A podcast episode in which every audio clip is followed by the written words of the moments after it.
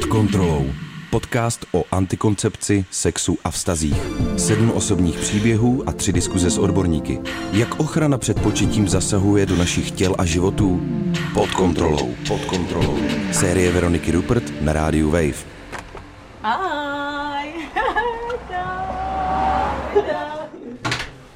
Papučky, tak papučky. Zuzka mě vítá v postarším řadovém domku na kraji města. Po rozvrzaných schodech stoupáme do obýváku, který mi přijde jako krásné retro. Ale mladá rodina by si představovala něco úplně jiného. Z kuchyně sem voní jídlo a v rohu pokoje si hraje malá Anička. Já se zeptám rovnou, chceš třeba polívku nebo máme rajskou s masem, nechceš? Nemáš? Mladým manželům je 23 a 24 let. Mají pro sebe malou ložničku a pro dcerku dětský pokojík a zbytek domu sdílí se strýcem, který ho vlastní a který v něm nechce vůbec nic měnit. Jako my tu jako oficiálně nemáme jako bejt, ale udělali jsme to takový jako hromadný obyvák, že když někdo někomu přijde, tak jako tady, jo. Protože jo, jo. on uh, by bylo nám několikrát zdůrazněno, že jako si nemáme rozpínat, což je nutné. Tady to mě. Takže to bylo jako taky vtipný, ty začátky tady. Pavel si ještě dodělává vysokou školu a tak společnou domácnost táhne svým příjmem Zuzka. Ta tohle léto začala pracovat ve svém prvním zaměstnání v životě. Dělat porodní asistentku byl její sen, ale je to fyzicky i psychicky náročná práce, která obnáší časté noční směny. dejme tomu, máme týden, dva v tom měsíci dovolenou a potom máme dva týdny, kdy jdeme ale non-stop. Takže jedeš furt den, noc, po noc, den, noc, po noc, den, noc, po noc, jo. Jo, že jakoby jedeš, že nemáš jakoby den volna, prostě jednoduše řečeno, že prostě buď jsi v práci, nebo máš před tou noční, nebo po té noční, ale nic mezi tím, no. Zuzana si rozhodně nestěžuje. Vypráví mi, jak ji práce naplňuje a baví. Ale s druhým dítětem chce rozhodně počkat, až ji ve vydělávání bude schopný doplnit nebo vystřídat Pavel. Právě teď se jim totiž podařilo získat hypoteční úvěr a chystají se na stavbu domu, aby byli ve svém a měli pro další děti dost místa. Kdyby teď Zuzana odešla na mateřskou, o úvěr nejspíš přijdou a uvíznou na dalších pár let ve strýcově domácnosti. Plánování rodičovství jim ale dost komplikuje fakt, že jsou oba věřící katolíci ze silně nábožensky založených rodin. E, Furt se to bralo, nebo kdy- když jsme to téma toho, a i toho sexu před tou svatbou řešili s někým, třeba i u ty zpovědi, jo, člověk to tak jako řekl a jako fakt jsem na rovinu říkala, že, že prostě jako nevím, třeba jako osobně co s tím, že, že nemůžu tomu knězi tam říct, že už to neudělám, že, že to, k tomu se mu nemůžu doznat, protože vím, že mu nemůžu prostě lhát v té spovědnici, že jo, a a on říká, a, a to bylo tak nějaká těsně před tou svatbou, on říká, že jo, však jako buď v pohodě, však se jako v sobotu vdáváš, potom už to bude jako košer, potom už je to dobrý, tak už to neřeš, už to, už to prostě ven slavy. Říkám jako dobrý, no. A říká člověk danej, a jako co má teda jako dělat? Jako, chápeš, jako furt mi nikdo jako teda neřekl, jestli mám nějakou jinou možnost, než si měřit tu teplotu, protože já jako v tom jiným východisku jako nevidím, jo. A, a, a prostě si říkám, ty jo, tak jako dobrý, ale jako co teď jako s tím, že jo, tak jako... Jediná antikoncepce, která je v katolických kruzích kolem mladého páru oficiálně přijatelná, spočívá ve sledování plodných a neplodných dnů ženy. Měření teploty, které Zuzana zmiňuje, je součástí tzv. symptotermální metody. Ta vychází z každodenního měření teploty uvnitř těla ženy, buď v ústech nebo v pochvě, případně v konečníku, a k tomu se sledují některé další projevy ženského cyklu. Podle toho se pak odhaduje, kdyby žena mohla a kdyby nemohla otěhotnět. Já si přiznám úplně na rovinu, to řeknu, já jsem to vydržela dva dny. to není moc dlouho. No, to není moc bohužel dlouho a, a uh, já jsem e, jako, já mám prostě uh, problém. Já jsem člověk, který by v životě uh, určitě zodpovědně nedokázal brát jakýkoliv tobolky nebo bobule nebo pilulky, protože nejsem schopná ani vitaminové doplňky jako pravidelně brát.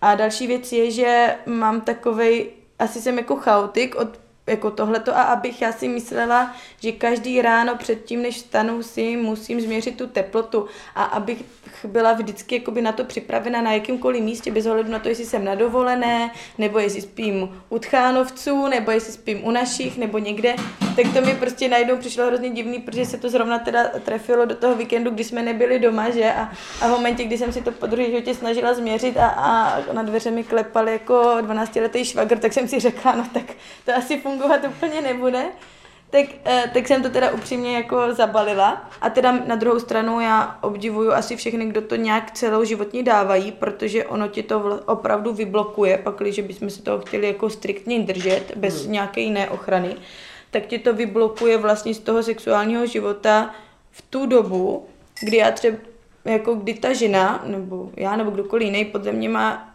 přirozeně na ten sex nebo na ten pohlavní styk jakoby největší chuť, protože to je prostě v tu dobu té ovulace, že jo.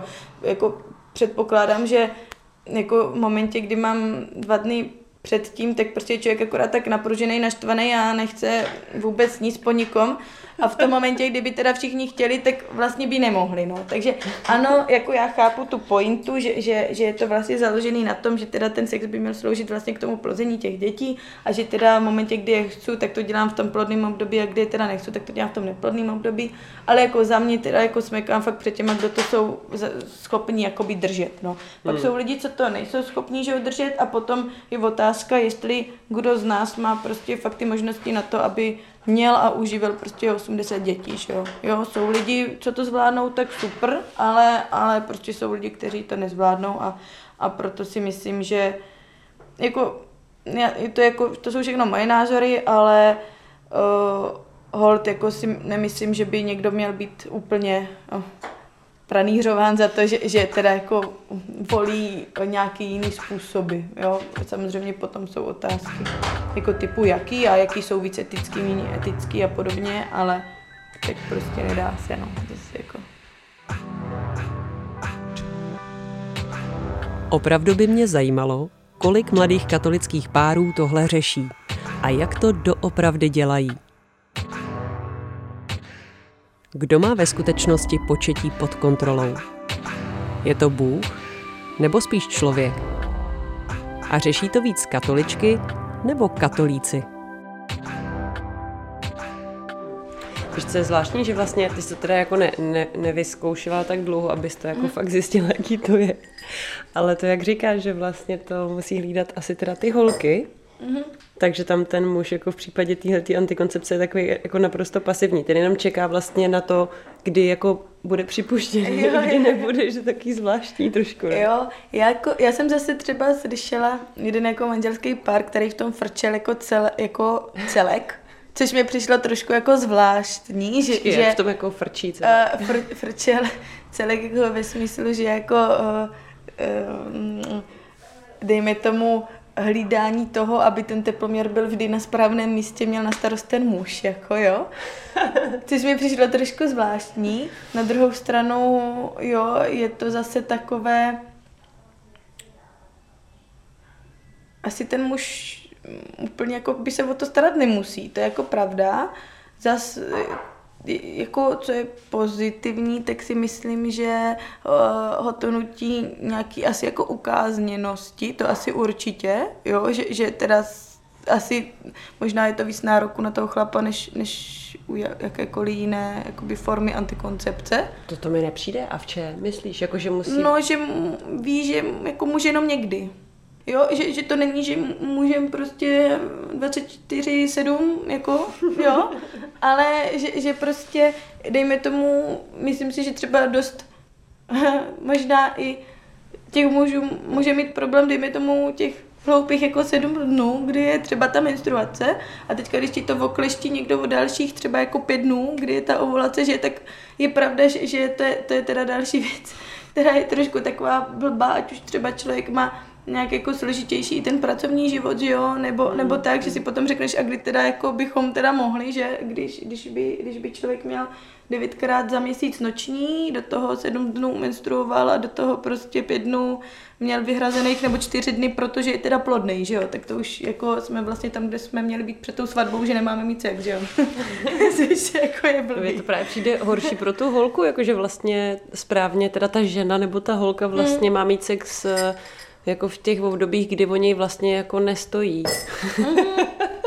To jo, to, to, je, to je fakt jakoby pech, no. To, to, je, no, to, je pech. to je pech. A mi jako někdo, někdo zase řekne, že to tak třeba jako neprožívá, že vlastně mu to jo. jedno. Asi jsme každý jako dost individuální. Jako hmm. konkrétně já to poznám a fakt by mě to asi jako prudilo, kdyby, kdybych prostě, jo, od nějakého 8. do nějakého 13. dne prostě nemohla a, a potom prostě zase jako Jo, to je, to, to je jako asi, asi bych to nedala, no. To jako, zase jako někdo má třeba větší tu sebekázeň, to jako neberu. Já jsem asi jako člověk, který ju moc nemá a, a který prostě, když se něco takhle potom semele, tak zase umí jako zatnout zuby, ale neumím je jakoby, uh, ne, ne, neumím být v takový jakoby asi ukázněnosti celý život, jako to, to, to já neumím, no.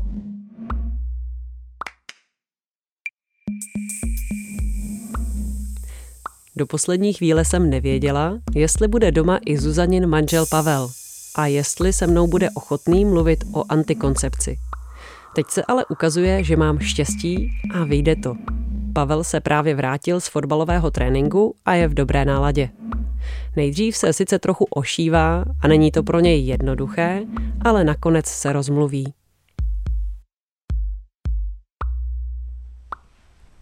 No tak eh, určitě jsem se s tím tématem mm, setkal tak nějak, uh, když člověk začal, nevím, vnímat asi nějakou tu jako uh, sexualitu.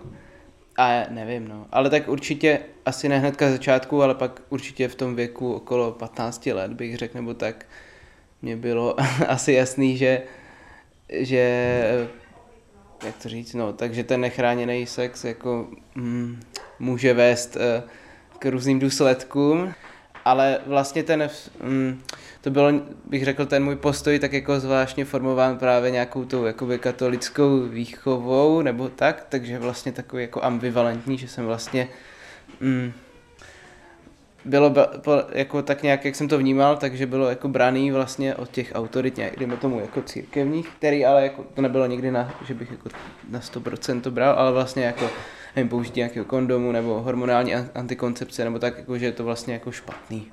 A byl to i jeden z těch důvodů, jako vlastně proč člověk by měl s tím třeba čekat s tím sexem do toho manželství a tak. tak jakože jsem to tak viděl, že to tak je nějak postavený. Pavel je z osmi dětí. Z rodiny, která je ještě tradičnější a konzervativnější než Zuzanina.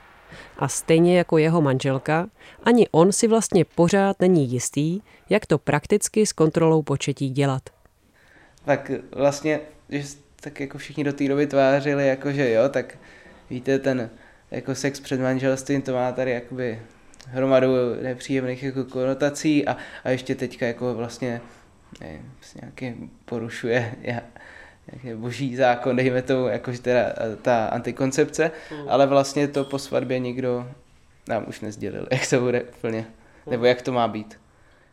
Je pravda, že asi bych řekl zase po té svatbě to tak jako vnímám uh, víc, nebo míň, míň se toho možná člověk bojí, nebo tak už jako cítím nějakou jistotu v tom vztahu trošku víc, takže, takže si myslím, že pro oba dva jako by možná bylo i zvládnutelný, jako ta metoda, co je teda ta, já nevím, jaké to, to plánovaný, hmm. tak, jakože ale nechce se nám to úplně nějak řešit, takže to člověk bere tak jako volně, Teďka. Je zřejmé, že Pavel se Zuzanou řeší kontrolu početí nějak jinak než oficiálně posvěcenými metodami. Vytáhnout z nich jak, ale není vůbec jednoduché.